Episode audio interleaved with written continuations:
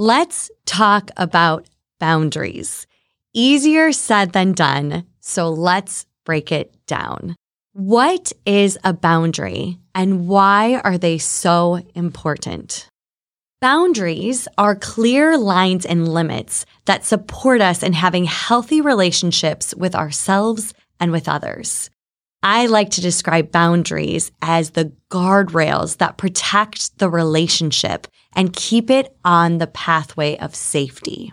I believe most humans desire to have healthy, thriving relationships, and boundaries are a huge piece to that puzzle. Have you ever been in a relationship that just feels depleting? When you leave the conversation or you hang up the phone, you just feel off. Without boundaries, we will fast track ourselves into feeling depleted, taken advantage of, taken for granted, or sometimes just feeling like you've been walked all over. So whether it's in work or our personal relationships, poor boundaries may lead to resentment, hurt, anger, and even burnout. Doctor Brené Brown says it best. Daring to set boundaries is about having the courage to love ourselves even when we risk disappointing others.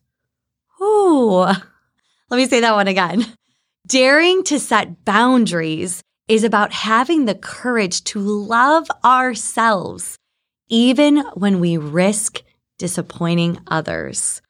I don't know about you, but I have got a part of me that is a huge people pleaser. And my people pleasing part cringes just hearing that, because in order to keep the peace, I always wanted to make sure that everyone and everything around me is good. And oftentimes I would start a war within myself to keep the peace around me. So if you follow my work, then you know I am a big advocate of non-consumerism self-care. Yes, I love a good bubble bath and a spa day, but often doing the hard thing is the highest form of care for ourselves. Setting boundaries is, in my experience, the ultimate test in self-care and one of the greatest acts of self-love. And as most humans are, we're really good at taking care of everyone else and everything else, and we often place ourselves on the back burner. So another part that comes up for me when I'm setting boundaries is my perfectionist part. There is a part of me that would rather manage the extra stress and carry it all instead of letting someone else down. So I tend to overcommit myself because I don't want to let anyone else in my life down in any way, so to speak.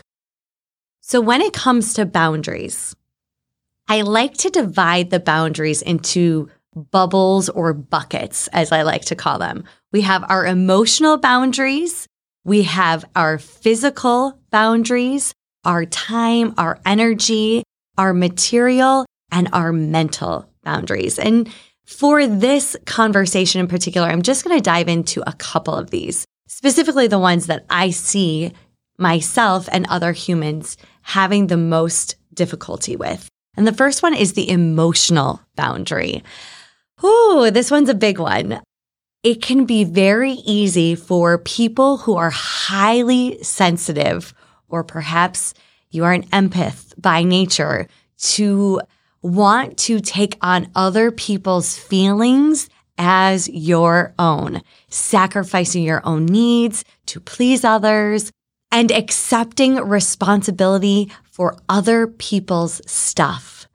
This was a big one for me, and I was constantly violating my own inner peace at the expense of making sure that everyone else's feelings were in tune. I didn't want anyone to feel bad ever.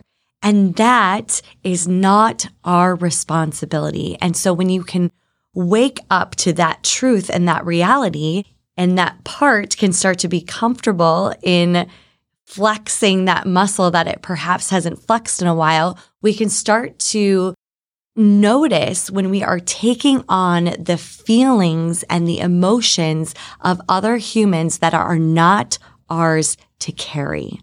So just take inventory in your life. Notice relationships, again, that you feel draining, that you feel depleted in. Where is there space or room for an energetic boundary of not taking on the other person's stuff, so to speak? Another big one is our time. And I spoke into this a little bit earlier, but over-committing ourselves. I would constantly find myself in a state of committing to things that I didn't even want to do. Going to parties that I didn't want to be at, going to play dates that I didn't want to partake in.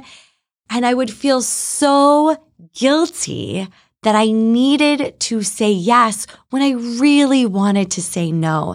And I would leave the event feeling angry or resentful. But who is the one that said yes to going? It was me. And so it's really important in our lives that we protect our time, that we really check in beforehand and we decide, if I had an extra hour, is this party where I would be spending it? Is this play date where I would be going? Maybe as a mom or a dad or a friend, sister, whatever role it is that you're playing, you're like, no, actually, I want to take this hour to myself. Or there's something that lights me up that I would rather be investing in instead of spending it over here. And then another one I just want to just dive into is our mental boundaries. So there's been a lot going on in the world, and there are a lot of opinions, and that's okay. But something that we need to be in the practice of, and again, just become aware of, is we may not always see eye to eye with another human being. And that's okay, because everyone has their own unique lived human experience that will translate into their perspective and their opinion. But remembering that we have the right to our own thoughts, our own values, our own beliefs, and our opinions. And sometimes it's important to just have an energetic boundary about when you are going to listen and receive the perspective of another, and when perhaps you're feeling at max capacity with hearing the opinion and thought process of another human being. It is perfectly okay to own your space, to protect your time, your energy, your feelings, your mental capacity, your physical capacity, and all of this is part of the boundary setting process. One thing that I often get asked is for simple advice for setting better boundaries. And one of the best wisdom nuggets I have ever received was from a mentor of mine. And he said, Jackie, you always can say no because you have a prior commitment. And I looked at him very confused. What if I don't actually have a prior commitment? Then what do I say? And he said to me, Jackie, your commitment is to you first and foremost. So your commitment is always to yourself.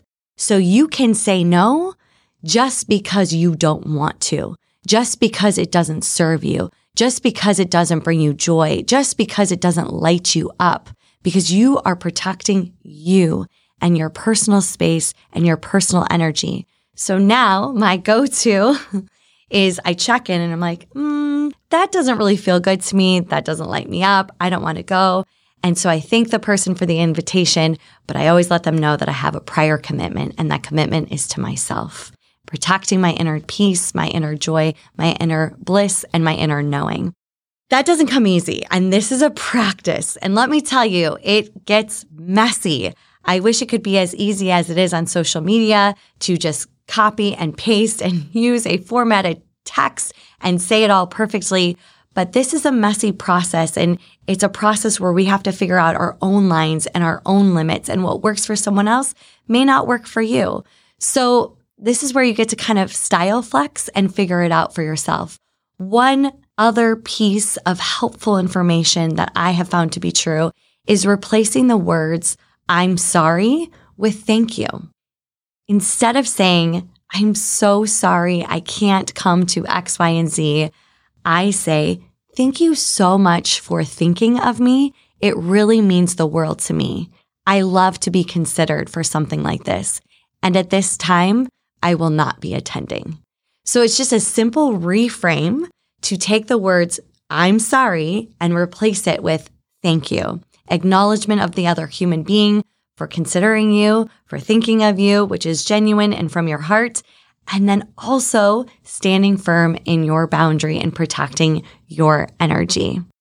That is probably one of the hardest pieces of setting boundaries, is simply saying no without an explanation. And it feels hard because there are so many parts of us that I spoke into earlier that carry some guilt, that feel judged, that are feeling other emotions, other feelings or projections.